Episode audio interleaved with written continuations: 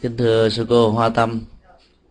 Và kính thưa toàn thể uh, quý phật tử đạo tràng pháp hoa. Cái đề tài hôm nay chúng tôi xin chia sẻ là chân dung phật tử. Nhằm à, phát họa một cái nhìn rất là bao quát về ý nghĩa một người con phật. Tất cả à, quý phật tử tại đây đều đã là phật tử vài mươi năm trước có người à, ít nhất cũng phải là vài năm. Tìm hiểu về à, chân dung phật tử đó có thể làm cho nhiều người ngạc nhiên rằng là chẳng lẽ tôi chưa phải là phật tử hay sao mà phải tìm hiểu. Mỗi một khi à, chúng ta có cơ hội tìm hiểu lại chân dung của chính mình đó, thì mình sẽ có dịp đào sâu hơn về các góc độ cũng như là các phương diện hành trì mà bản chất của nó đó có thể mang lại cho chúng ta niềm an vui và giải thoát. Khi phát họa ra chân dung phật tử thì chúng tôi xin nhấn mạnh đến um, năm góc độ chính. Trước nhất là tiến trình quy ngưỡng tam bảo. Thứ hai đến chùa như là một phương tiện thể nghiệm tâm linh. Thứ ba đó là tụng kinh để hiểu sâu nghĩa lý thứ tư là làm phước báo để uh, hỗ trợ cứu giúp chúng sinh. Và thứ năm là khai tâm mở trí để tiến trình an vui giải thoát có mặt ở trong tất cả sự hành trì của bản thân mình. Quy ngưỡng ba ngôi tâm linh như ờ, được phát nguyện ở trong phần uh, tam quy kết thúc của mỗi thời kinh là một nhu cầu nhắc nhở chúng ta đang hành trì hạnh của một người phật tử không phải vô tình mà các nghi thức của phật giáo đều có cái phần à, quy ngưỡng ba ngôi báo ở cuối thời kinh. Ba ngôi báo đó gợi lại chúng ta về à, ba phương diện hành trì. Thứ nhất là phát tâm vô thượng. Thứ hai đó là thâm nhập kinh tạng. Và thứ ba đó là không bị bất kỳ một cái gì trở ngại tâm vô thượng, bao gồm từ bi, hỷ và xả. Và nó giúp cho chúng ta mở ra một cái tiến trình của nhận thức với một cái chiều sâu, đặt nền tảng của giác ngộ giải thoát làm trọng tâm. Khuynh hướng thông thường của con người khi à, phát triển được ý thức đó, thì vận dụng nó vào à, các phương diện của khám phá, phát minh xây dựng ở các phương diện của cuộc sống. Nhưng chúng ta ít sử dụng cái phần ý thức này để hướng về sự cao thượng của tâm. Đó là tuệ giác giác ngộ lớn nhất mà mỗi con người có thể có.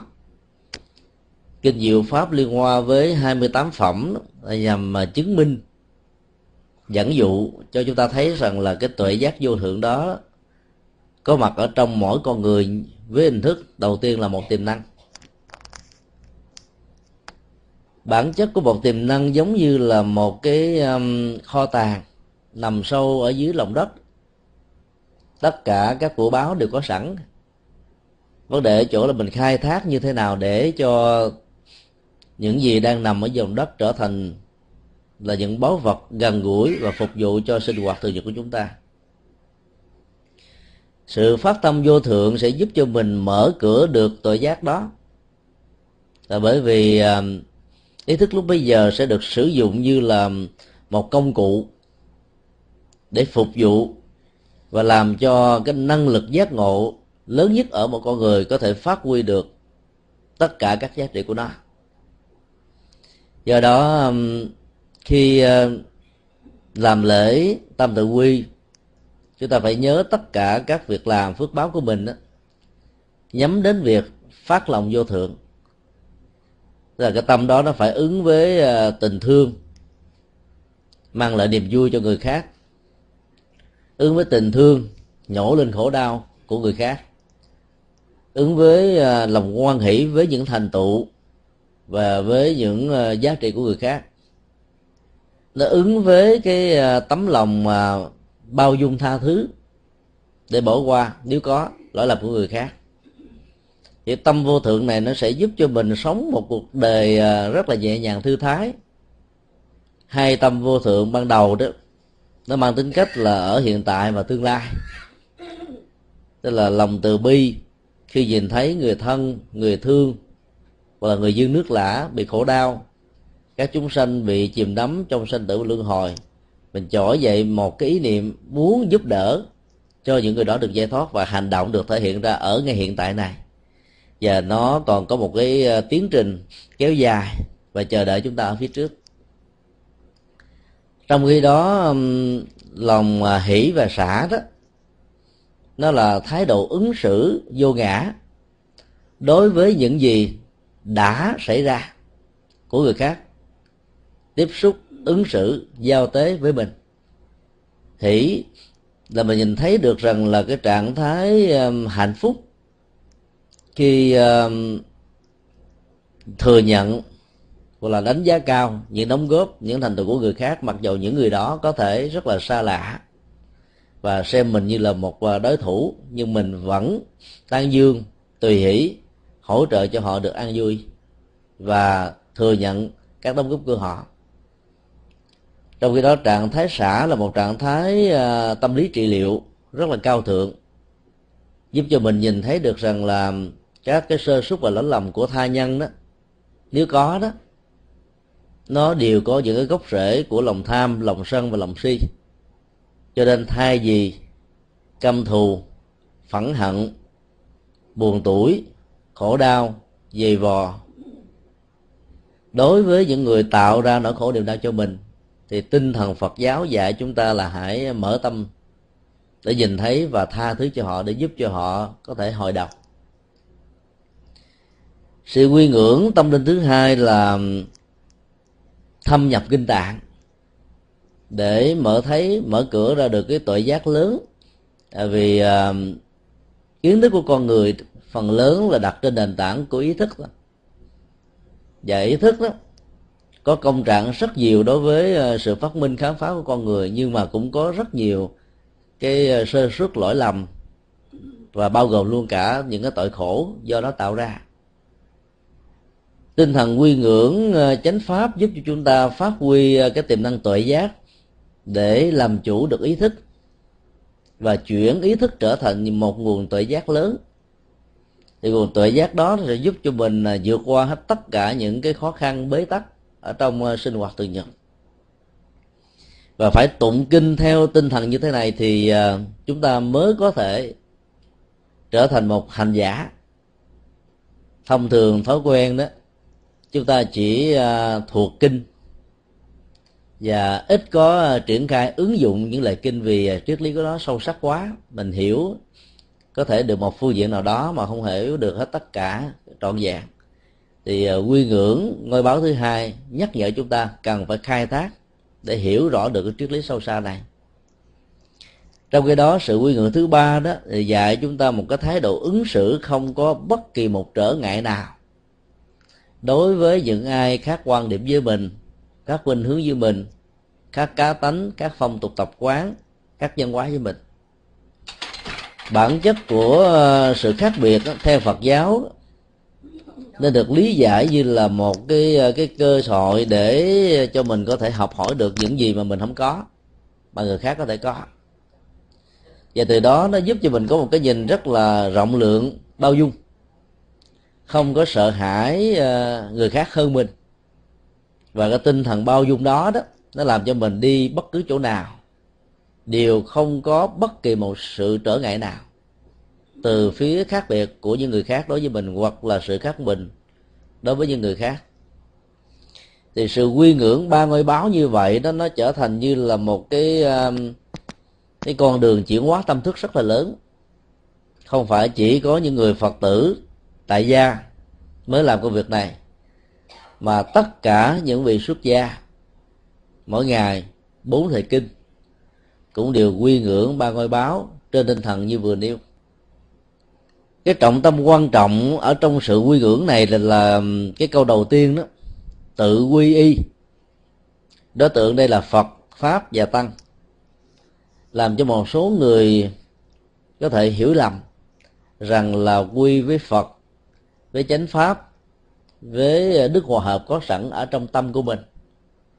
Thực ra theo cái cái cấu trúc từ vựng của câu dân phạm và cú pháp của nó đó, thì tự ở đây đã được dùng cái từ ờ, để thay thế cho chữ ngã, để làm giảm bớt ý niệm về cái tôi. Như là một cái chủ thể đang ờ, quy ngưỡng và nhờ đó cái sự hành trì của con người nó đạt được cái chất liệu vô ngã. Và do vậy đó mà giá trị của nó được cao và nhiều hơn. Do đó chúng ta có thể hiểu nôm na là con sinh nương tựa và đối tượng đây là phật, pháp và tăng. Có rất nhiều người hiểu rằng là sự nương tựa đó là nương tựa chính cái tâm của mình. Và do vậy đó, họ nỗ lực phấn đấu, phản chiếu để ờ, sàng lọc tâm thức. Nó cũng có được những giá trị hay. Nhưng về lâu về dài đó, họ có một cái ờ, ý niệm khác, nghĩ rằng là vì nương tựa, đây là nương tựa phật ở trong tâm, pháp ở trong tâm, tăng ở trong tâm. Nên dần già xa lánh, chùa chiền. Xa lánh hết tất cả những người bạn đạo, xa lánh hết tất cả những người đồng tu. Và do đó đó chúng ta thấy nó đi ngược lại tinh thần của nhà Phật. Vì ở đây nó hiểu đơn giản là con. Rồi trong cái ngôn ngữ, chữ Hán nó không có những cái đại từ nhân xưng.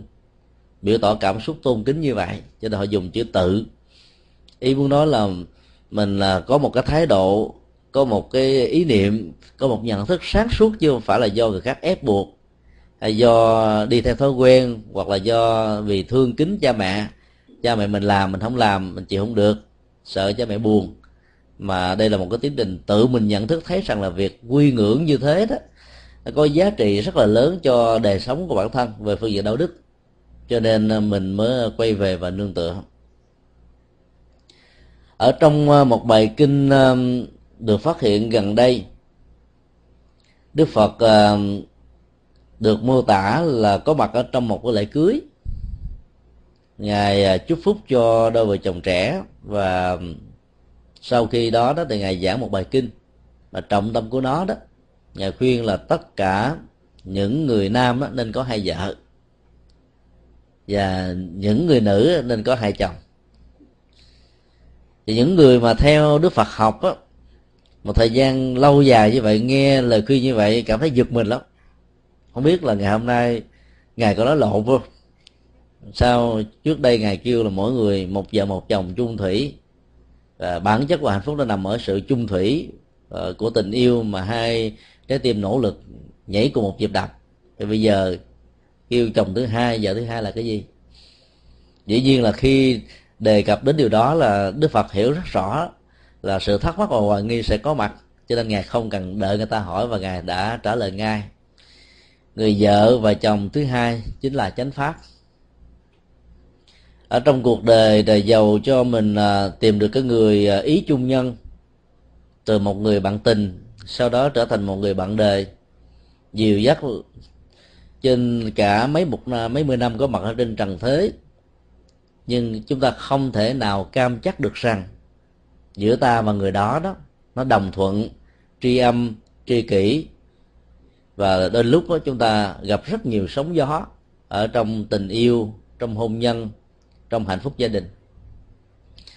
Các cái sự đổ vỡ hay là bị um, mất đi cái yếu tính của tình yêu như lúc đầu nó có đó làm cho rất nhiều người bị uh, sụp đổ tinh thần có người đã chọn lấy cái chết. Có người đau khổ cùng cực. Có người làm cho trái tim trở nên băng giá. Có người mất hết phương hướng và mất hết niềm tin ở con người khác giới phái. Và do vậy đó, mỗi khi mà có những sự bất hạnh, nỗi khổ, niềm đau trỗi dậy đó, thì Đức Phật nhắc nhở chúng ta là hãy nhớ đến người chồng, người vợ thứ hai. Đối với người nữ đó thì xem chánh pháp như là chồng. Đối với người nam đó thì xem chánh pháp như là vợ. Và mình quy ngữ như vậy đó thì mình sẽ có được một sự thăng bằng, giúp cho mình nhìn thấy rất rõ những cái nguyên nhân sâu xa. Tại sao nó có những cái đổ vỡ, tại sao nó có những cái à, trục trặc như vậy? Để từ đó chúng ta tìm ra những giải pháp và vượt qua được những cái trở ngại và bế tắc mà đời sống sinh hoạt có thể vấp phải. Đôi lúc mình không có ngờ hết được. Trong cuộc sống có rất nhiều người à, may mắn do các phước duyên nhiều đời cho nên hạnh phúc trong hôn nhân rất là đầm thắm từ lúc mới kết hôn cho đến lúc qua đời. Nhưng vẫn gặp phải rất nhiều cái trở ngại, như là lên voi xuống chó thành công thất bại. Và những điều đó đó, nó như là những cái đợt sóng ngầm. Nó như là sóng thần, như là cơn động đất, làm cho con người bị trao đảo, mỏi mệt, khổ đau, cùng cực. Và đứng trước tình huống đó đó, nếu chúng ta chưa từng kết hôn với chánh pháp. Chưa từng à, kết hôn với những à, giá trị đạo đức tâm linh mà đức phật đã dạy đó. Chúng ta sẽ khó có cơ hội để làm chủ được dòng cảm xúc của mình, để vượt qua được các nghịch cảnh. Cho nên à, mỗi một người nam và người nữ đó, ngoài người bạn tình và người bạn đời và cả hai nên kết hôn với chánh pháp. Cái tinh thần này nó dạy chúng ta về một sự quy ngưỡng và thấy giá trị của chánh pháp là ngọn đuốc soi đường, không chỉ cho một trong hai người mà cho luôn cả hai. Và do vậy đó là cái cái cái nền tảng tâm linh này nó sẽ giúp cho mình đạt được những sự hanh thông ở trong cuộc đời. Vì cả hai sống với chánh pháp thì cả hai sẽ phải ứng xử trong sự tôn kính, tôn trọng, dìu dắt, nâng đỡ, tương yêu và bỏ qua những lỗi lầm của nhau nếu có sau khi quy ngưỡng xong rồi đó thì à, một số những người phật tử mới đó là bắt đầu bận biểu với công an việc làm. Cho nên cái nhu cầu đi chùa đó chỉ được thực hiện một năm vào bốn ngày lễ lớn là rằm tháng giêng, tháng tư, tháng bảy và tháng mười.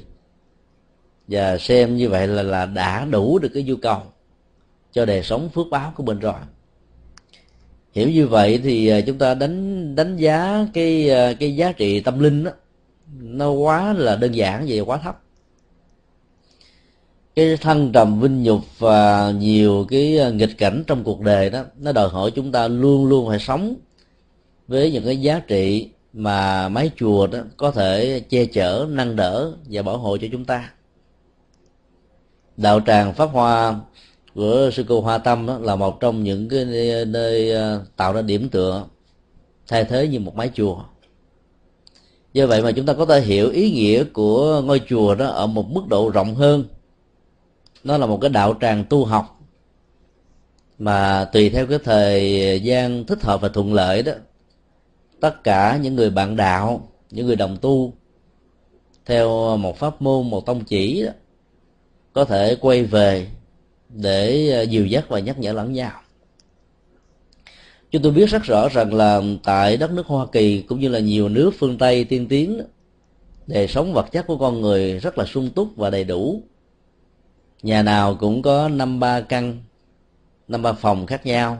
Mỗi một gia đình như thế đều dành một không gian, tạm gọi là góc tâm linh, để thờ phượng ba ngôi báo và vào trong cái không gian góc tâm linh như vậy đó chúng ta có cảm giác như là mình đang đối diện với một ngôi chùa nhỏ ngôi chùa tại gia. Tuy thế cái nhu cầu đến chùa nó vẫn rất là cần thiết. Vì uh, trong một cái xã hội phương tây đó cái đời sống sinh hoạt tình làng nghĩa sớm không có. Người ta đề cao cái tự do cá nhân và tính cách riêng tư của cái tôi này chính vì vậy mà về lâu về dài đó, cái dòng cảm xúc về à, tính tương thân và tương ái đó của con người nó bị giảm đi khá nhiều. Do vậy mà các sinh hoạt cộng đồng đó, nó trở thành như là một cái nhu cầu rất là cần thiết. Giới trẻ à, phật giáo thường ít đi chùa vì à, khi tới chùa đó họ không có tìm được các cái phương tiện để enjoy, như là đến nhà thờ đến các tôn giáo khác. Tại đây đó các tôn giáo khác cho phép giới trẻ có ca múa sướng hát, thậm chí là uống bia, uống rượu và thưởng thức ờ, các cái món ăn, uống vật thực giống như là những người không hề có đạo. Và do vậy đó, họ cảm thấy là cái sinh hoạt cộng đồng đó, nó gần gũi và thiết thân với những cái sinh hoạt tại gia của họ. Và họ không hề bị Ờ, bất cứ một cái ờ, giới hạn nào hết, cho nên ờ, tâm của họ nó cảm thấy thoải mái hơn. Còn khi đến chùa đó thì chúng ta thấy là cái nhu cầu của sinh hoạt cộng đồng đó, nó chỉ là cái bước đầu tiên thôi. Tất cả các vị bạn đạo có cơ hội gặp nhau, chia sẻ tâm sự, và nhờ đó những cái uẩn ức, những cái bế tắc, những cái khó khăn đó trong đời sống nếu có đó, nó có thể tháo gỡ một phần nào cái tiến trình à, của sự giải phóng những ức chế tâm lý đó, nó thường à, diễn ra theo cách thức của à, sự buông xả. Mà phần lớn là việc, mà, truyền thông bằng ngôn ngữ đó, nó có thể đóng góp cho chúng ta khá nhiều về giá trị này. Mỗi khi có một cái nỗi đau nào đó đó, thì đạo phật không dạy mình ém nó, mà hãy phát ngôn nó ra, nói nó ra nói bằng một thái độ của lòng từ ái để nó tránh những cái tình trạng của sự trách móc giận hờn đổ lỗi kết tội. Và sau khi mình nói được cái điều đó ra rồi đó thì tâm mình trở nên nhẹ nhõm. Bởi vì sự ức chế đó nó giống như là một cái um, cái kho gas. Nó có khuynh hướng là ngày càng gia tăng. Nó trương sình nó giãn nở nó phát triển rất là mạnh và do đó, nếu không có cơ hội mình giao lưu tiếp xúc với người khác để tháo gỡ cái này ra đó, thì sự căng thẳng như thế nó sẽ trở thành một nỗi đe dọa cho hạnh phúc cá nhân và hạnh phúc gia đình. Cho nên chứ đến chùa nó ngoài cái sinh hoạt à, cộng đồng, thì nó còn là những cái tâm tình của những người bạn đạo. Và dĩ nhiên là chúng ta cần phải biết tâm sự với người. Có thể là một vị thiện hữu tri thức tức là một con người có tri thức về Phật pháp giỏi hiểu rõ về sự hành trì. Cho nên những bế tắc của mình đó, có thể họ đã đọc được ở trong đâu đó các bản kinh và gửi chúng ta một cái ờ, hướng giải pháp. Bây giờ ứng dụng theo cái hướng đó đó mà các bế tắc mình được tháo gỡ. Do đó là cái phần mà đi chùa đến từ một cái nền nhân hóa cộng đồng để à, thiết lập tình làng nghĩa sớm ở một cái nơi có à, được cái giấy phép sinh hoạt tập thể, thì nó còn là một cái trung tâm văn hóa. Ở đây nó là văn hóa Phật giáo và cái đỉnh cao nhất của nó là giá trị tâm linh.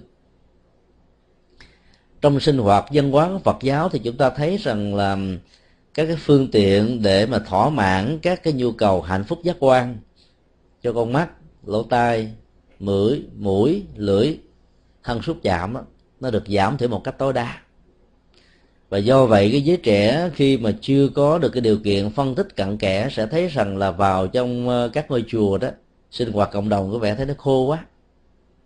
Nó có khuynh hướng như là tu rụt tu rị tu bà ha rồi tóc mồ hôi có vẻ nó căng thẳng quá. À, thực ra thì à, hàng ngày trong sinh hoạt thường nhật là chúng ta đã có các cái nhu cầu hưởng hạnh phúc giác quan rồi các phương tiện ờ, báo đài thông tin đại chúng VCD, DVD, phim ảnh nó làm cho mình quá đầy ắp và dư thừa những thứ này. Và đến lúc đó, mình là nhồi nhét vào ờ, trong tâm thức của mình những hạt giống với những cái nhu cầu nó không cần thiết cho hạnh phúc thật sự. Là thói quen của con người đó khi mà sinh hoạt ở trong công sở làm việc căng thẳng mệt nhọc đó thì mình muốn có những giờ phút mà thư thái nhẹ nhàng thì có người có thói quen về là dán con mắt vào trong cái tivi. Thay vì cái thời gian có mặt ở nhà là sinh hoạt gia đình. Để cho cái văn hóa gia đình á, với nền tảng cái văn hóa của dân tộc, nó làm cho vợ và chồng và nếu có con cái đó, trở thành một cái không gian ấm cúng, hạnh phúc bên nhau. Thì nhiều người đã đánh đổi cái đó bằng à, việc à, thỏa mãn cái nhu cầu hạnh phúc giác quan của mình. Cho nên dán con mắt vào trong cái tivi, qua những cái chương trình phim ảnh hay là những chương trình hay, hấp dẫn. Một số khác thì à, dán qua cái à, lỗ tai qua cái đài radio để nghe các thông tin. Và do đó hầu như là đến lúc mình quên đi cái sự hiện hữu của những người thân, của vợ hay là của chồng, của con cái, của cha và của mẹ. Và do vậy cái không gian mấy tiếng đồng hồ ở tại nhà, thay vì nó là một, phải là một cái không gian sinh hoạt văn hóa, thì nó trở thành một cái không gian sinh hoạt cá nhân thôi à. và do vậy cái cá tôi đó đó, nó được bao bọc bởi rất nhiều cái lớp. Và những cái lớp này nó được định nghĩa như là sự tự do. Và sự tự do đó nó được luật pháp bảo hộ một cách rất là cẩn mật. Chính vì vậy mà sống theo cái nền văn hóa như thế, nếu không để ý đó, thì dần già cái tôi con người nó lớn dữ lắm khi còn à, ở Việt Nam, nói chung là ở những quốc gia dân đông và phát triển tình làng nghĩa sớm lớn đó, thì à, những cái lời qua tiếng lại đó, đôi lúc nó làm cho mình à, không đến nỗi bận tâm nhiều. Mình đã quen với cái đó rồi.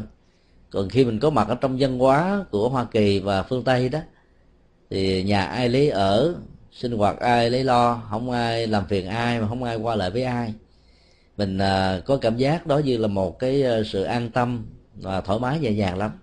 Và do vậy mỗi khi mà tiếp xúc giao lưu với những người khác đó có những quan điểm cá biệt, khác lập, thì lúc đó chúng ta cảm thấy nó nó khó chịu lắm vì nó động nó đụng với cái tôi của mình.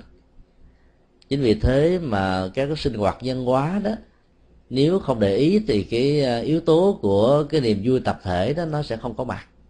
Và do đó nó sẽ làm cho cái không gian sinh hoạt trong gia đình đó nó trở thành à, toàn là khí CO2 không à tức là carbonic. Mỗi một ý tưởng của chúng ta được phát khởi ở tâm, nó tạo ra một cái vùng à, nhân điện và từ trường. Dùng nhân điện và từ trường đó, nó lan tỏa và ảnh hưởng đến các thành viên còn lại. Và do vậy đó, đến chùa đó thì à, chúng ta dành những thời gian cho cái sinh hoạt nhân hóa tâm linh này đó, thì cái trường sinh học tâm thức đó đó, nó sẽ tác động và nó là ảnh hưởng đến tinh thần và sinh hoạt của chúng ta, làm cho mình cảm thấy nhẹ nhàng, thư thái dữ lắm. Do vì vậy mà giàu có một cái góc không gian tâm linh tại nhà. Mỗi tuần chủ nhật chúng ta vẫn đến ờ, tỉnh thất như thế này để sinh hoạt tu học, thành lập ra một đạo tràng, người đi trước và dìu dắt cho người đi sau, rồi cùng tụng niệm để cùng ờ, trải nghiệm cái giá trị tâm linh để thấy nhẹ nhàng, thư thái. Thì như vậy là cái tính cách thiết lập đạo tràng ở những nơi thuận lợi đó nó trở thành như là cái điểm tựa đời sống tinh thần rất là quan trọng. Và giàu ở bất kỳ một nơi nào chúng ta cần phải duy trì cái sinh hoạt như thế này. Thì nó sẽ làm cho mình à, có thể tháo gỡ phóng thích được các à, các cái bế tắc có thể có. Đọc vào à, các bài kinh đó chúng ta nên nhớ rằng là ý nghĩa của kinh đó, nó gồm có ba lớp là lớp 1, lớp 2 và lớp 3 phần lớn chúng ta chỉ mới quan tâm và để ý đến cái lớp lớp ý nghĩa thứ nhất thôi. Tức là nghĩa đen chữ trắng. Nghĩa của dân phạm nghĩa của câu cú nghĩa của các từ loại. Và do đó đó chúng ta chỉ hiểu được một cái phần à, rất căn bản của nội dung. Cho nên à, các giá trị cao siêu ở lớp nghĩa thứ hai và nghĩa thứ ba tới lúc mình không quan tâm phần lớn những người đến với đạo Phật thông qua con đường của tín ngưỡng đó, thì chỉ mới tiếp xúc được đạo Phật qua góc độ của lớp bên thứ nhất thôi. Đọc sao hiểu vậy? Và họ cũng không có thói quen à, suy nghĩ. Và do đó cái giá trị ứng dụng nó nó sẽ có những cái giới hạn nhất định. Tinh thần à, khai phóng về tội giác ở trong đạo Phật đó là khuyến khích chúng ta sử dụng đến lớp ý nghĩa thứ hai. Đó là bất kỳ đọc một nội dung nào đó chúng ta phải suy nghĩ nghĩa lý của đó và đặc biệt là đặt vào danh hiệu của các vị Phật và các vị Bồ Tát đó thì việc tiếp xúc ở lớp ý nghĩa thứ hai nó sẽ mở ra cho mình nhiều cái không gian rất là thoáng và sáng tạo. Ví dụ khi nãy đó chúng ta đã được uh, trải nghiệm qua việc uh, sám hối hồng danh theo tinh thần của uh, kinh pháp hoa. Và mỗi một danh hiệu của các vị bồ tát đó là một cái con đường và hành trình tu tập nếu mình chỉ ờ, tiếp xúc với lớp ý nghĩa thứ nhất đó, thì mình nghĩ đây là một vị bồ tát. Mình tôn kính ngài đảnh lễ ngài để mình được phước báo thôi. Cái giá trị của lòng tôn kính và đảnh lễ như vậy đó thì ngoài cái phước báo nó còn giúp cho mình có được cái giá trị về y học đó là sức khỏe. Cho đứng lên lại xuống như vậy đó là mình ờ, có được sự vận động toàn thân nhẹ nhàng thư thái giảm bớt bệnh tật giảm máu cao điều hòa tim mạch rồi à, các cái chứng bệnh béo phì mỡ vân vân đó nó sẽ có thể được giảm thiểu đi. Và vậy vì mình tiếp xúc được lớp ý nghĩa đầu tiên tức là cái nghĩa đen lớp cái nghĩa thứ hai đó rất là quan trọng là mỗi một danh sưng là một hạnh nguyện. Ví dụ như à, trong đó có một cái à, vị bồ tát tên là nhất thiết chúng sanh nhạo kiến. Nhạo là thích thích bằng à, từ trái tim bằng tấm lòng của mình. Và nếu mình hiểu từ lớp cái nghĩa thứ nhất đó, thì mình nghĩ rằng đây là một vị bồ tát có một cái cá tánh rất là đặc biệt quan hỷ nhẹ nhàng thư thái thảnh thơi à, độ lượng bao dung.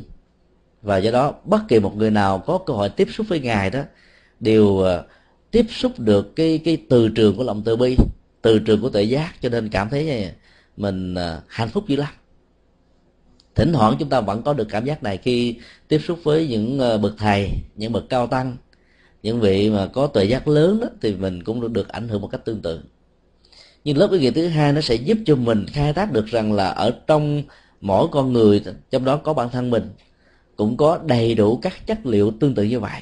Và khi đọc cái danh hiệu đảnh lễ ngài nam mô nhất thiết chúng sanh hỷ kiến bồ tát thì mình phải hiểu rằng là mình chính là một con người đang mở tâm ra hướng về sự giác ngộ. Và đây chính là ý nghĩa bồ tát đích thực. Và trên con đường giác ngộ đó mỗi một hành động dấn thân hành trì tu tập phát nguyện độ sanh đó, làm thế nào để cho tất cả những người có duyên hay là không có duyên với mình gặp mình là quan hỷ. Và lúc đầu có thể có thành cả thành kiến mặc cảm ác kiến hay là có những cái thái độ không quan hỷ với mình nhưng mà mình không có cảm thấy có một sự trở ngại nào. Cho nên cố gắng là tu tập để chuyển hóa. Và đối với những người nào có nhiều cúp mắt với mình đó, thì trước khi đi ngủ và sau khi ngủ dậy đó thì mình thực hiện cái tâm ờ, từ bi và thiền từ bi. À, phát tỏa cái chất liệu của lòng từ bi đó đối với người đạo. Thông qua con đường của tâm thức. Mỗi một cái tâm thức của từng chúng sinh nó đều có hai chức năng. Chức năng là phát cái luồng nhân điện qua hệ thống tư tưởng. Và nó như là một cái radar để tiếp nhận các cái luồng à, nhân điện của những người khác. Cho nên đó, là mình thực tập thông qua thiền từ bi không tiếp nhận những phiền não những khổ đau những à, điều không như ý do người khác cố tình hay là vô ý tạo ra cho mình. Nhưng ngược lại đó thì cái tâm thức của mình như là một cái đài radar phát ra những cái luồng từ bi hỷ xả bao dung độ lượng và mình nhắm về những đối tượng nào mà có ờ, ác kiến, ác cảm, thành kiến, hiểu lầm đối với mình thì cái trường sinh học của mình sẽ ờ, tỏa, phủ trùm ở trên cái trường sinh học của người đó. Và một thời gian sau, có thể là ngắn hay dài nó tùy theo cái gút mắt giữa mình và người đó, nhiều hay là ít, sẽ có cơ hội được tháo gỡ và được chuyển hóa. Đây là điều mà chúng ta phải tin cái tác dụng đó đó nếu mình có thực tập thì mình sẽ thấy là nó sẽ thể hiện qua ánh mắt nụ cười quan hệ giao tế tiếp xúc à, đối với những người có nhiều cái khó khăn nhất với mình. Thì như vậy là mình đọc danh hiệu nhất thiết chúng sanh thị kiến bồ tát là mình cố gắng làm sao tạo ra cho mình một cái nhân cách quan nghĩ một nhân cách hạnh phúc một nhân cách của rộng lượng. Và do đó ai gặp mình cũng mến ai gặp mình cũng cảm thấy thích hết thì ứng dụng cái tinh thần đó đó, chúng ta sẽ có thể có được ờ, sự đắc nhân tâm. Và nếu là những người cầm cân nảy mực của một quốc gia, hay là những người ờ, lãnh tụ về kinh tế ờ, hay là làm chủ công ty, xí nghiệp, thậm chí là cha mẹ, anh em, thầy cô giáo, vân vân, chúng ta đều làm cho tất cả những người làm việc dưới trướng, hay là đối tác trực tiếp hoặc là gián tiếp với mình đó có một cái thái độ thân quen gần gũi và cảm thấy như là những người thân ruột thịt. Ở đó nó không còn có cái sự cách biệt giữa cái người lớn và người nhỏ giữa người có tiền và cái người bình dân giữa những cái người có vai trò xã hội và những người không có gì. Mà tất cả nhìn với nhau sống với nhau như là như là những con người ruột thịt nhất thân thương nhất. Thì như vậy là chúng ta tiếp xúc với cái ý, lớp ý nghĩa thứ hai đó chúng ta sẽ thấy rằng là mỗi một danh sưng mỗi một uh, danh hiệu của phật của bồ tát đó, chính là một cái hạnh nguyện mà tất cả chúng ta cần phải thực tập theo. Và do đó trong lúc đảnh lễ sám hối như vậy đó chúng ta phải quán tưởng rất là nhiều đến những cái bế tắc ở trong đời sống của mình và giữa mình với những người khác. Để mình xem như thế nào mình rút ra cái danh hiệu của vị bồ tát nào nó hợp với cái bế tắc này để mình tháo gỡ. Do đó đọc một bản kinh đó có thể chỉ tốn khoảng 45 phút như khi nãy chúng ta làm. Nhưng mà quán chiếu và ứng dụng nó đó, nó có thể tốn 45 năm. Hay là 45 tháng 45 ngày. Đó là cái thời gian ứng dụng một cách triệt để để biến cái chất liệu của kinh đó chính là đời sống của mình đó nó đòi hỏi đến sự hành trì và soi sáng rất là nhiều. Lớp ý nghĩa thứ ba là lớp ý nghĩa biểu tượng và triết lý thường các biểu tượng đó, nó đòi hỏi đến cái ờ, sự giải mã. Mà việc giải mã đúng đó, nó sẽ làm cho mình mở mang tâm thức, hiểu vấn đề một cách rất là có chiều sâu. Ví dụ như ờ, trong kinh ờ, diệu pháp liên hoa, có dụ ngôn của nhà lửa cháy. Trong đó các đứa con của ông trưởng giả đang vui chơi với các cái vật dụng mà nó làm cho họ không có cảm giác rằng là lửa là mối đe dọa.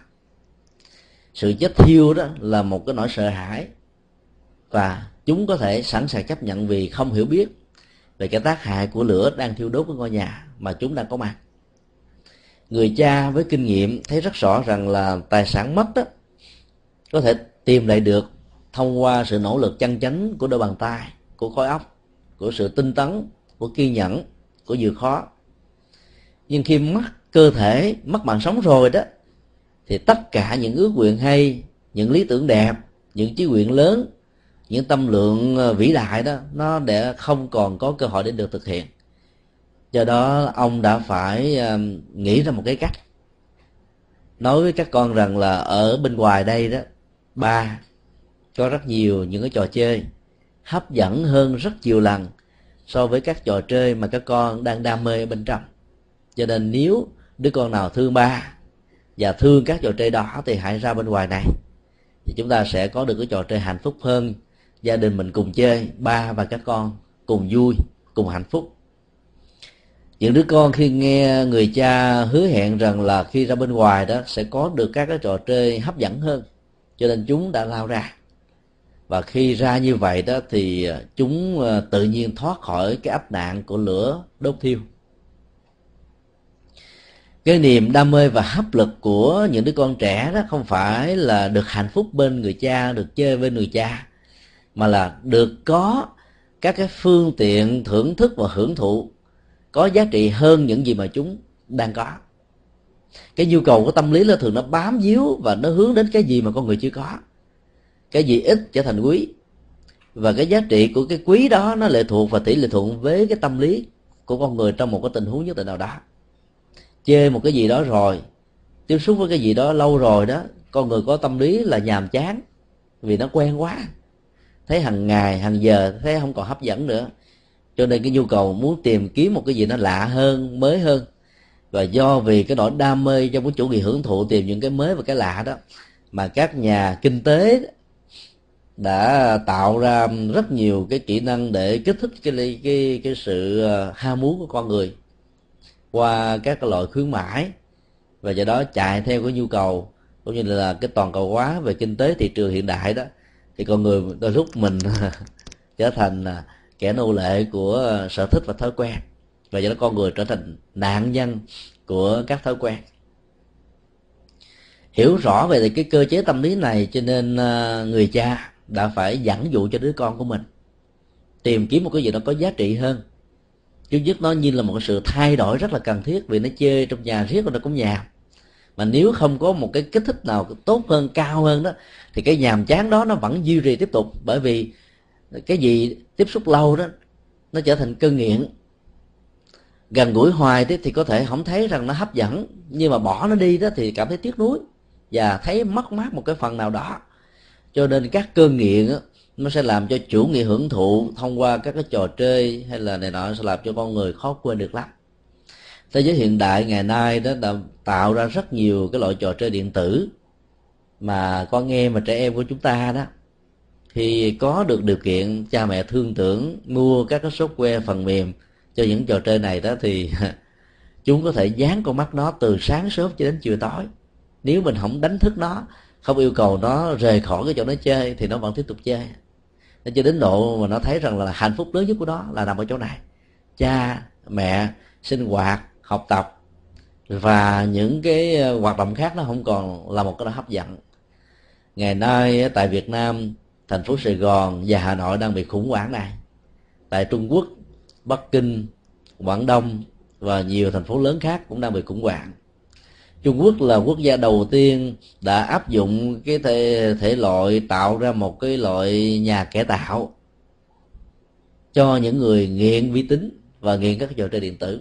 Đến độ bỏ công ăn việc làm bỏ gia tài sự nghiệp bỏ vợ bỏ con.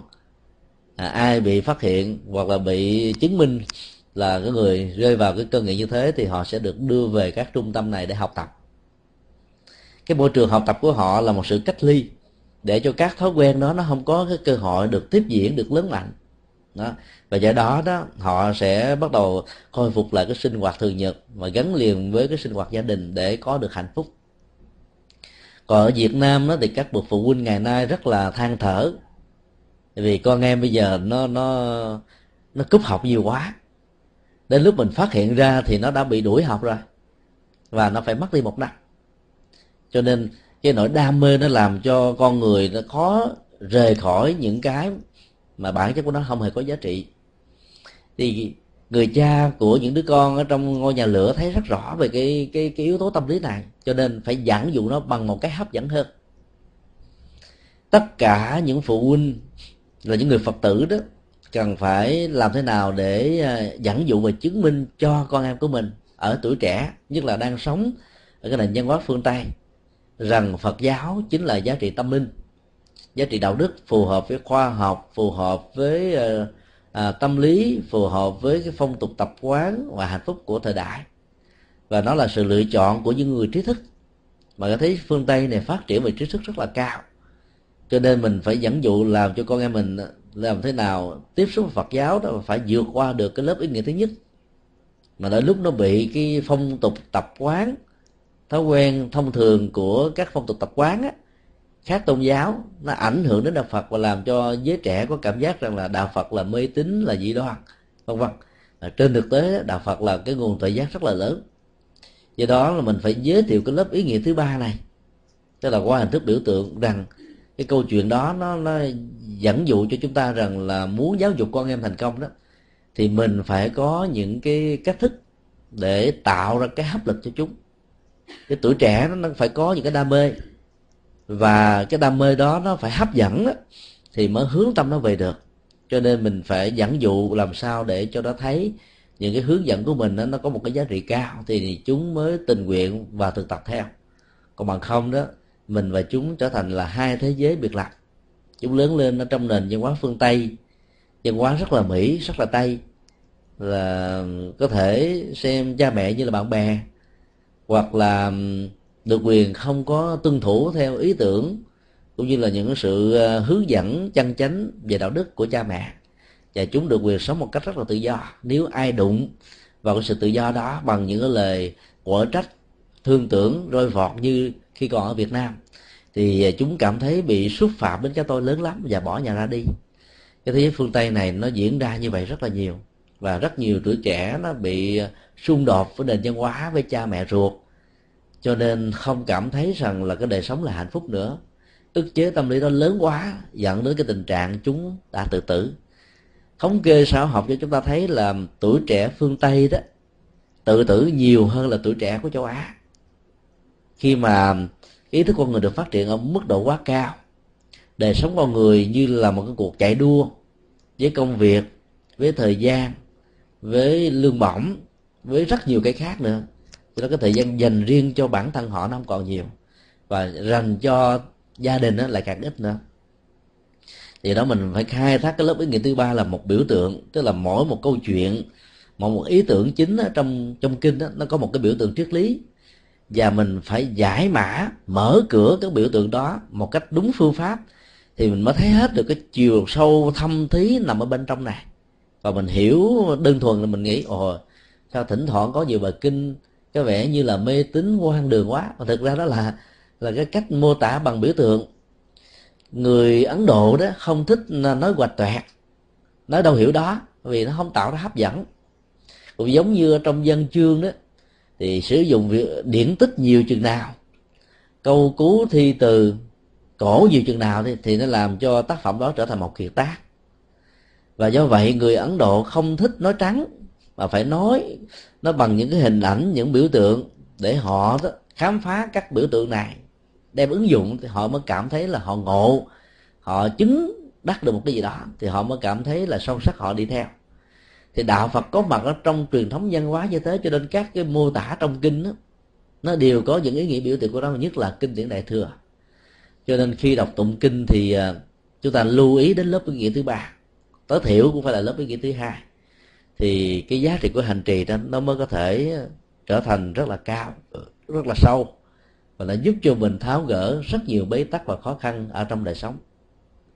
Làm phước là một trong những nhu cầu, như là nhu cầu à, đưa vật thực vào trong cơ thể của mình, nuôi dưỡng nó để cho nó có sức khỏe.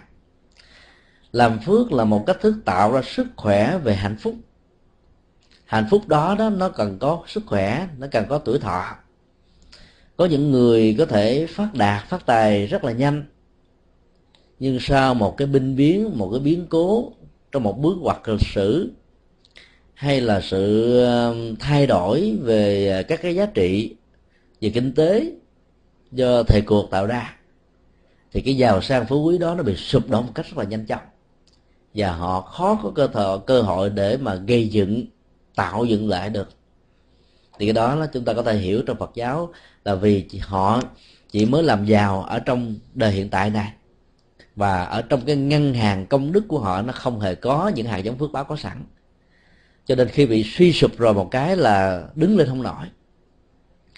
Cái ngân hàng công đức phước báo nó đòi hỏi mình là phải gieo trồng gieo trồng thường xuyên, gieo trồng có nghệ thuật, gieo trồng bằng cái tâm, gieo trồng bằng cái nhận thức làm việc từ thiện, giúp đỡ những người neo đơn, hỗ trợ cho những người cơ nhở, những người già, trẻ mồ côi, những người phạm pháp, những kẻ đi ăn sinh những người bất hạnh. Không có người nương tựa giúp đỡ đó. Nó đòi hỏi chúng ta phải phát xuất bằng cái trái tim, nhìn thấy rằng là cái nỗi khổ niềm đau của người đó đó, nó cũng ảnh hưởng đến cái nỗi khổ niềm đau của bản thân mình và như vậy không giúp đỡ họ, mình cảm thấy rằng mình đang thiếu một cái nhu cầu hoàn thiện nhân cách đạo đức của bản thân. Chính vì thế mà việc giúp đỡ nó nó làm cho mình có được một cái hạnh phúc rất là lớn và giúp đỡ bằng một thái độ rất quan hỷ. Đang khi công việc giúp đỡ được diễn ra đó thì chúng ta phải có cái thái độ để thể hiện. Ví dụ, tặng cho một cụ già một cái bánh hay là vài đồng tiền chúng ta phải tặng bằng tất cả tấm lòng, đưa bằng hai bàn tay với lòng tôn kính. Và nghĩ rằng đây cũng giống như là mẹ, như là dì, thím, bà, ruột của mình. Với một lòng trân trọng như vậy đó thì người cảm nhận đó, họ sẽ thấy rất là thoải mái. Và không có cảm giác rằng là họ là gánh nặng ừ, của xã hội là con mọt của đời sống hoặc là dây tùm gửi và nhờ đó cái mặc cảm tự ti thấp bé đó nó, nó được giải phóng khỏi cái tâm trạng của người tiếp nhận. Còn đến lúc với phần lớn chúng ta làm chúng ta không để ý đến cái này. Mình cứ nghĩ là mình à, mang phẩm vật tặng đến người khác là mình đã hoàn thiện được cái hạnh bố thí. Nhưng mà cái đó là bố thí theo ý nghĩa thông thường chứ không phải là bố thí ba la mật. Do đó trong lúc làm làm thế nào để mình và cái người tiếp nhận đó, đều có được cái quan hỷ và hạnh phúc rất là lớn sau khi bố thí rồi thì ờ, chúng ta không bao giờ có thái độ mong mỏi rằng là người này trong một giai đoạn nào đó sẽ biết ơn và đền ơn hay ít nhất là ca ngợi, tán dương sự giúp đỡ của bản thân mình. Và phần lớn những người không theo đạo Phật đó rơi vào cái tâm trạng là kể công đó. Tức là mình ờ, giúp cho một người nào đó, mình đi kể đủ kiểu hết trên mình gặp người A, mình lặp lại, gặp người B, người C, người D và ai mình cũng nói hết rồi cuối cùng làm cho cái người được được mình giúp đỡ. Có cảm giác rằng giống như là họ là mượn nợ đấy đó.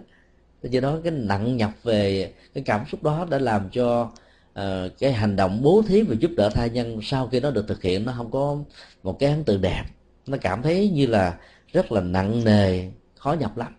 Và do đó cái lòng hối hận về việc mà được người khác giúp đỡ làm cho người đó không còn biết ơn như vậy, chúng ta đã làm cho cái sự giúp đỡ này nó bị mất đi ý nghĩa xã hội. Người à, thi công thì không bao giờ cần đền đáp, nhưng người tiếp nhận đó đó thì cần phải ghi nhận để mà đền. Đây là đạo lý của nhà phật. Đền ơn đáp nghĩa là một nhu cầu. Vì làm như thế đó, chúng ta mới có thể thấy được cái tình thân. Do các biến cố, thiên tai, sóng thần, ngọn đất, lũ lụt hạn hán mất mùa. Mà cái tình thân, tình thương của con người nó được trải rộng, vượt khỏi biên cương bờ cõi của các quốc gia, của địa dư, của màu da, của sắc tộc, của ngôn ngữ, của tôn giáo, của ý thức hệ chính trị. Và nhờ thế mà tình người nó được thấm và nó được trải rộng nhiều hơn. Cái tinh thần mà giúp đỡ của Phật giáo nó không có ờ, cho phép chúng ta phân biệt đối xử rằng người này là người theo đạo hay là người không phải là Phật tử người tốt hay là người xấu. Cái nhu cầu giúp đỡ đó là để giúp cho người đó vượt qua được cái ách nạn mà họ đang vấp phải. Nhờ tháo gỡ vượt qua được cách nạn thì tâm của họ nó mới được an vui. Cho nên nhu cầu của việc mà làm phước đó, nó trước nhất nó đòi hỏi đúng thời. Thế cái lúc mà người ta đang khổ cùng cực, nó được gọi là cứu ngặt. Thì cái nhu cầu mà giải quyết cái nỗi khổ đó nó, nó trở thành là nỗi niềm hạnh phúc rất là lớn mà sự chậm trễ nó có thể làm cho họ có thể mất đi mạng sống của không chừng. Nhà phật không chủ trương là cứu nghèo nhưng mà chủ trương là cứu ngặt. Và phải cứu đúng thời. Bây giờ người ta bị hạn hán lũ lụt.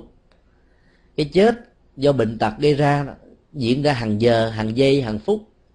Và cái nhu cầu đó để được cứu giúp đó, nó rất là khẩn trương. Mà đôi lúc mà mình đến cả năm sau mình mới đến khi mình đến, người ta trở thành thay ma mất rồi không ạ? À? cho nên phải giúp đúng thời.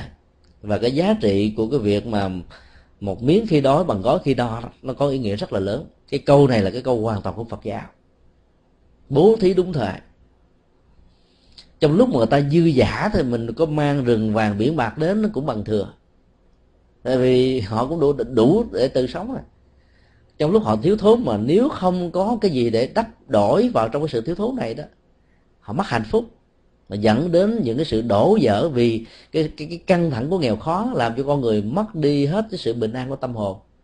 Có thể ứng xử rất là sân cao có bực dọc thậm chí là có tâm lý thái độ bất cần cắt cốc cần đề. Và từ đó họ đã sống trong cái ốc đảo riêng rút đầu tứ chinh vào trong cái ờ, cái cái cái mua rùa của cái tôi của mình. Và do vậy mối quan hệ xã hội hoàn toàn bị bế tắc chúng ta phải thể hiện cái sự giúp đỡ bằng một thái độ vô ngã để ờ, ý nghĩa của nó đó nó có giá trị rất là lớn. Ở tại Việt Nam á, mỗi một tỉnh thành đều có một nhà tù một trung tâm bảo trợ xã hội một trung tâm cơ nhở trung tâm tàn tật trung tâm khiếm thị trung tâm ờ, trẻ mồ côi trẻ bù đề trung tâm những người già cơ nhở trung tâm cai nghiện sự kẻ ma túy và trung tâm á, giáo dục cho những chị em mại dâm.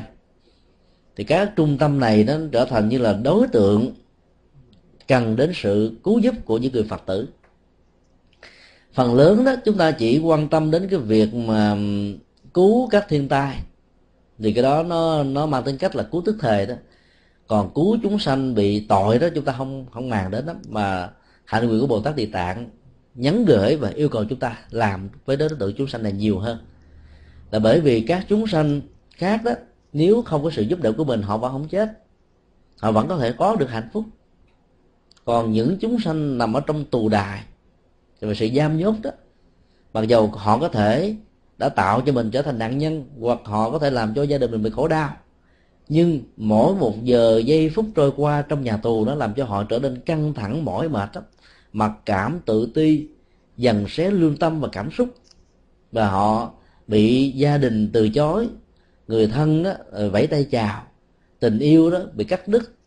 Và tất cả các mối quan hệ mà nhất hô bá ứng nó không còn nữa. Khi cái quyền chức, khi tiền bạc không còn nữa, thì cái tình thân đó đối với các mối quan hệ ngoại giao nó cũng theo đó mà mất biết. Cho nên họ cảm thấy được cái nhân tình thế thái một cách rất là sâu sắc khi ở ở trong những cái trung tâm như thế này. Và do đó khi mình mang cái tình thương của nhà Phật đến với họ, tức lòng của họ xúc cảm dân trào lớn dữ lắm. Trong vòng à, 4 năm qua, chúng tôi đã có cơ hội đi đến những cái trung tâm như thế này.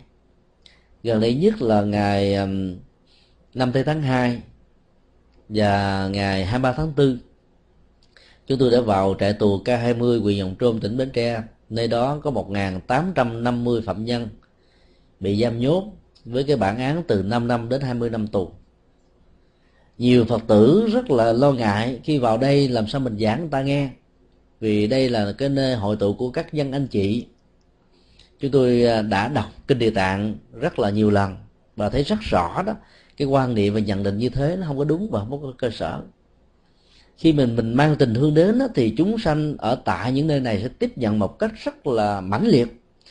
Tiếp nhận còn tốt hơn bất kỳ những cái trung tâm tu học đó bởi vì ở trong nỗi khổ niềm đau đó cái nhu cầu muốn giải phóng nó nó trở thành rất là lớn. Chúng ta thấy là ở trong kinh địa tạng á, và các kinh tạng Bali đó nó đều có những cái ảnh, ảnh, hình ảnh như thế này. Vị ngọt vị đắng vị xuất ly. Chúng ta thấy là từ cái vị ngọt đến cái vị xuất ly đó nó có một cái khoảng cách và ít ai trong hạnh phúc mà có thể thoát ly ra được. Khỏi tất cả những hệ lụy lắm.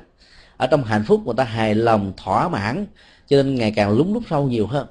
Còn ở trong cái vị đắng, tức là sự khổ đau, hoàn cảnh, chướng tai gây mắt, tù tội, và những sự trừng phạt khác đó, nó làm cho tâm lý của họ nó bị bức xúc.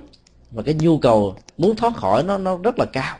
Cho nên họ muốn giải quyết cái nỗi khổ niềm đau này. Cho nên khi mình đưa chánh pháp vào, họ tiếp nhận rất là nhanh và họ thực tập một cách rất là miên mật cái lần đầu tiên đó, chúng tôi đã mang hai ngàn sâu chuỗi. Và có nhiều người sợ không đến đến phần của mình cho nên đã phải giành giật với nhau. Mặc dù chỉ có một ngàn tám trăm năm mươi người, dư một trăm năm mươi sâu nhưng mà họ vẫn sợ không có phận của mình. Và sau khi được hướng dẫn thì ai cũng ngày đêm ráng mà niệm phật và họ nghĩ rằng là làm như thế thì tội nó sẽ được giảm, hạnh phúc được gia tăng những cái ngày tháng nằm ở trong nhà tù nó nó bớt đi sự cô đơn buồn chán và mong được cái ngày hồi tụ với gia đình. Cho nên đó là mình mang tới tình thương như vậy đó giúp cho họ rất là nhiều. Nói một cách khác là khi mình làm công tác từ thiện đó mình phải làm bằng hai nội dung. Thứ nhất là giúp đỡ về vật thực. Và vật thực chỉ là một phần phụ đó. Tất cả những cái dân mà anh chị ở trong chúng giang hồ đó họ đâu có thú, thiếu thốn về tài sản vật chất đâu trước khi họ ở tu họ đã từng có rất nhiều tài sản do những hành động bất hợp pháp gây ra, tạo ra. Cái mà họ cần là cái tình người. Ở trong nhà tù, người thân còn từ chối, còn không đi thăm họ. Rất nhiều tình huống như vậy. Và những người thương, những người tình đều phải tay vào. Bạn bè trong xã hội là không dám nhận là người thân vì sợ bị ảnh hưởng. Cho nên là khi mình đến với họ bằng cái trái tim, bằng tấm lòng đó, họ sung, họ họ rung động thật sự và giờ đó mình đem chánh pháp của Phật đến đó, thì họ sẽ tiếp nhận một cách rất là biết ơn. Do đó đó chúng tôi đề nghị là khi chúng ta có cơ hội làm từ thiện dù là thiên tai hay là những cái tai nạn do con người tạo ra đó thì quý vị nên chọn những câu Phật ngôn. Và cứ mỗi một cái phần quà ở trong một cái gói bánh tay dán một câu Phật ngôn vào. Ở trong một gói mì gói cũng có một câu Phật ngôn. Ở trong một cái bịch kẹo cũng như vậy thì mình chọn nhiều loại câu Phật ngôn, các tư tưởng hay, các ý tưởng đẹp. Bởi vì đó, người ta thiếu những cái này. Khổ đau về vật chất là đã đành. Rồi trong cái bế tắc của vật chất đó, họ bị khổ đau về tinh thần, làm cho hai nỗi khổ niềm đau này nó trở thành nặng nhọc, căng thẳng, mỏi mệt chịu lắm. Cho nên mình phải mang thêm chánh pháp vào mỗi khi có cơ hội làm từ thiện. Cái giá trị giúp đỡ đó nó mới lâu bền. Vì ăn xong một bữa cơm đó, họ có thể tiếp tục đói ăn bữa sáng, tiếp tục đói vào bữa chiều. Ăn ngày hôm nay, tiếp tục đói ngày hôm sau. Nhưng nếu họ có cơ hội ăn được chánh pháp, thì họ có thể nhìn đó một tuần mà không sao. Không bị bức bách, không bị mỏi mệt, không bị cao có, và do đó không có xui khiến họ vào những con đường tội lỗi trong tương lai. Cho nên là khi làm từ thiện là chúng ta phải nhớ tặng luôn cả từ thiện về chánh pháp, được gọi là bố thí pháp dĩ nhiên là mình đừng có đem những cái bản kinh cao siêu triết lý quyền diệu họ đọc không hiểu. Và vào các trung tâm này đó, à, chính phủ sẽ cũng không cho phép sợ chúng ta đi đổi đạo. Do đó chỉ cần đem những cái câu chuyện nhân quả nói về thiện ác về nghiệp báo về kiếp sau về sanh tử luân hồi về đạo đức về tình người vân vân. Ngắn gọn thôi càng ngắn càng tốt. Và làm nhiều loại khác nhau thành lập một cái tủ sách gọi là tâm thức chuyển hóa tâm thức. Chúng tôi đã lập được một vài cái tủ sách ở trong một số trung tâm và thấy nó có kết quả thật sự. Cho nên người phật tử cần phải làm phước báo trên tinh thần mang phật pháp đính kèm theo các giá trị vật thực. Thì sự giúp đỡ và đối tượng được giúp đỡ mới được an vui và hạnh phúc một cách lâu dài. Điều cuối cùng đó là giàu chúng ta có làm phước thật là nhiều mở ra một cái ngân hàng công đức không cùng tặng thông qua các việc từ thiện và phước báo đó. Chúng ta phải nên nhớ rằng là cái giá trị cuối cùng nó không phải là hưởng thụ các phước báo này. Là bởi vì nó có thể bị tan biến theo vô thường, theo thời gian và nhiều cái ờ, trở ngại khác nữa. Cho nên để giữ nó một cách lâu dài, rồi nó trở thành một cái nguồn cung ứng hỗ trợ hạnh phúc cho chúng ta, một cách bền bỉ đó thì đức phật dạy đó là mình phải khai tâm mở trí để có thể sống một cách hạnh phúc và an vui. Cái trí tuệ đó nó khác với lại cái cái tri thức. Vì tri thức nó liên hệ đến giáo dục, liên hệ đến kinh nghiệm, liên hệ đến học hỏi, liên hệ đến suy tư, dưỡng dịch, quy nạp, tổng hợp.